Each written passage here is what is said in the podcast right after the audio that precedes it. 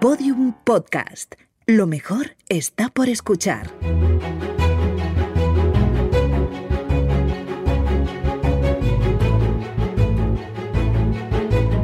Historia de España para selectividad. Un podcast de Juan Jesús Pleguezuelos.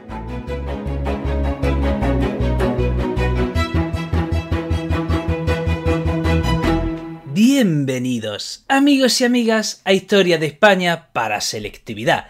Mi nombre es Juan Jesús Pleguezuelos, soy profesor de Historia de Instituto y consciente de la gran dificultad que entraña un segundo de bachillerato, he decidido crear esta serie de audios que le haga el viaje un poco más ligero a esos estudiantes de selectividad Querido alumno, querida alumna, un abrazo enorme y muchísima suerte con ese curso y con esos exámenes. Antes de empezar con el programa de hoy, recordarte que este episodio lo puedes escuchar desde la aplicación de Podium Podcast, en la que tendrás acceso a otro montón de podcasts de muchísima calidad. También, si te gusta como cuento la historia, te va a gustar seguro mi libro como una historia que puedes adquirir en todas las librerías. Bueno, bueno, bueno, bueno, empecemos con el programa. Vamos a hablar de la paz de Utrecht y del nuevo orden europeo. Si eres estudiante de segundo de bachillerato, eh, yo creo que ya te debes de saber la guerra de sucesión, porque esto lo suelen preguntar un examen sí y otro también.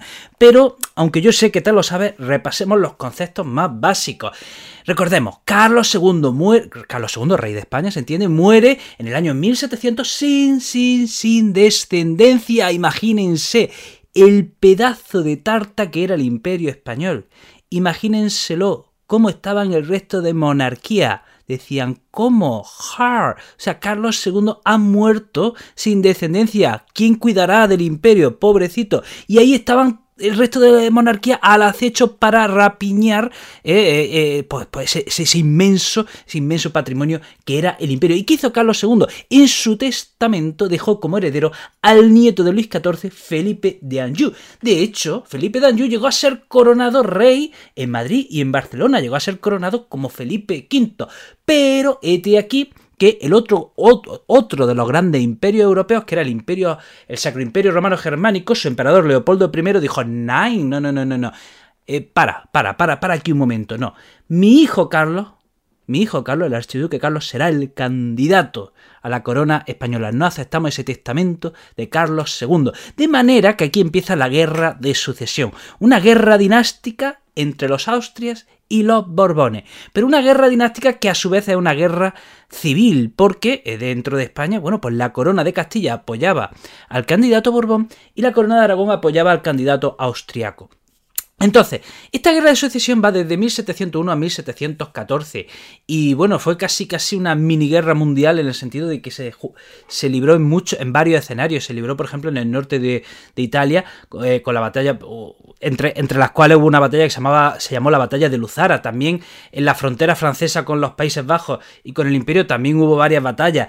En España también se libró esta guerra. También hubo batalla en el Atlántico. Es decir, fue una guerra duradera que tuvo varios escenarios. Hay que decir que a partir de 1705, pues los ingleses firman un pacto con los catalanes y a partir de aquí Cataluña eh, se adhiere al candidato austriaco. A, partir de ahora, los, los catalanes apoyan al candidato austriaco. De hecho, las tropas del candidato austriaco, atención, llegan a entrar en Madrid.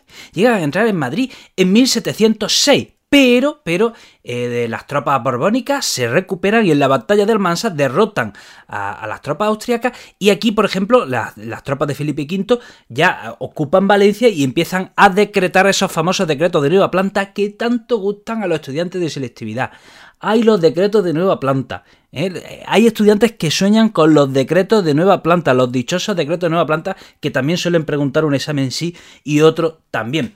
Entonces, vamos ya a... La guerra se está alargando, se está enquistando.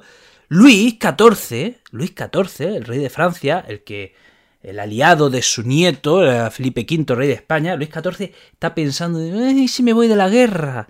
¿Y si, ¿Y si me echo a un lado? ¿Y si está intentando salirse de la reunión? Recordemos que en esta guerra, en un bando estaba Francia y España, y en el otro bando estaban Inglaterra, el Sacro Imperio Romano Germánico y Holanda. Bueno, pues cuando, Felipe, cuando Luis XIV se quiere salir de la guerra, eh, Inglaterra le dice, no, no, no, no, o sea, no, tú te quedas en la guerra, vale, bueno, venga, si te quieres salir de la guerra, te sales, pero te unes a nosotros y nos ayuda a derrocar a tu nieto Felipe V. Eso era tal humillación que Luis XIV se niega y continúa en la guerra. Llegamos a 1710 y los austracistas ya han entrado en Madrid. Y aquí, bueno, pues parece que la guerra ya estaba perdida para los Borbones y aquí Luis XIV otra vez inicia negociaciones, pero esta vez, esta vez directamente con Inglaterra y en secreto. Entre medias, atención, los Borbones en España se recuperan y tienen varias victorias en Brihuega y en Villaviciosa. Y a partir de ahora ya los austracistas solo quedan, están relegados a Cataluña. Así estaba el equilibrio. Luis XIV que se quería salir, los austracistas que estaban arrinconados en Cataluña y Luis XIV mientras negociando con Inglaterra y Inglaterra diciendo, bueno, venga, venga, negociemos.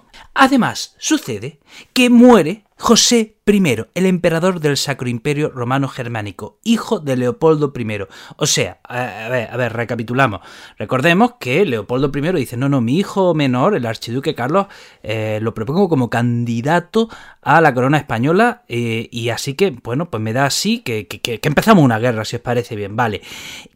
¿Quién era el hijo mayor de Leopoldo? Era José I. José I ascendió al trono, pero en estas que muere. Entonces queda como heredero el archiduque Carlos, el que estaba combatiendo en España por la corona española. Bien, ¿qué pasa? Que si el archiduque Carlos llegaba a ser coronado emperador y además también rey de España, se estaba, se estaba produciendo, bueno, pues reproduciendo lo que ya tuvimos con Carlos I de España y V de Alemania, y eso por supuesto Inglaterra no lo quería. Así que Inglaterra dice, venga, que sí, que sí, que vamos a negociar. Inglaterra, mientras está negociando con Francia, se retira de la guerra, así sin más se retira de la guerra y deja tirados a su aliado holandés y austriaco. De hecho, bueno, pues los borbones le infringen una severa derrota a los holandeses y a los austriacos en la batalla de Denain. Entonces, bueno, pues en esas negociaciones que estaban llevando Francia e Inglaterra de manera directa, bueno, pues Luis XIV se compromete a lo siguiente, a reconocer a la línea protestante eh, eh, de la corona inglesa. Y luego también Luis XIV, atención, se compromete a que Francia y España nunca estarán unidas en una sola monarquía. Eh, sea como sea, muera quien muera, eh, sea el heredero quien sea, Francia y España no serán nunca una sola monarquía. Entonces, bajo esas bases, la reina Ana de Inglaterra convoca una reunión de todas las partes en Utrecht para enero de 1712. Y ya para abril de 1713 se firma ese tratado de Utrecht. Vamos a ver qué condiciones se fijan en ese tratado. Hay que decir que España, bueno, es la gran perdedora de ese tratado. Por ejemplo, España pierde Nápoles, Sicilia y el Ducado de Milán, que se lo queda eh, el Sacro Imperio Romano Germánico bajo el emperador Carlos VI, ¿de acuerdo? O sea, el archiduque Carlos ya había sido nombrado emperador bajo el nombre de Carlos VI. También España pierde los Países Bajos españoles que también van a parar al emperador eh, del Sacro Imperio Romano Germánico. ¿Qué más?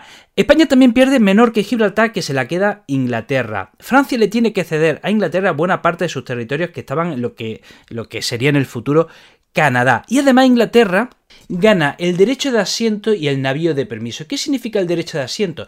Pues que Inglaterra podría eh, comercializar con esclavos en la América española. ¿De acuerdo? Eh, Inglaterra ganaba el derecho a vender esclavos en la América española y también eh, tenía el navío de permiso. ¿Qué significaba eso? Que un buque de 500 toneladas, de 500 toneladas podría ir una vez al año también a comercializar con la América española. ¿Qué pasaba? Que hasta entonces solo España podía comercializar con sus colonias. Los territorios españoles en América no podían comercializar con otros territorios que no fuesen España. Pero bueno, la clave, la clave al final de, quizá de este Tratado de Utrecht es que se reconoce a Felipe V como rey de España. ¿Y, y qué pasa? ¿Quién no está en este tratado? ¿Quién se enfurruña y quién no firma ese tratado? Pues Carlos VI, el emperador austriaco o emperador del Sacro Imperio Romano Germánico. Eh, Carlos VI quiere continuar con la guerra por su cuenta, pero se lo pone muy difícil. Se lo están poniendo muy difícil entre todos, así que al final Carlos VI dice, bueno, vale, ya está, que firmo. Así que con eh, Carlos VI hay que firmar otro tratado al año siguiente, en marzo de 1714, en Rastatt y unos meses después en Baden.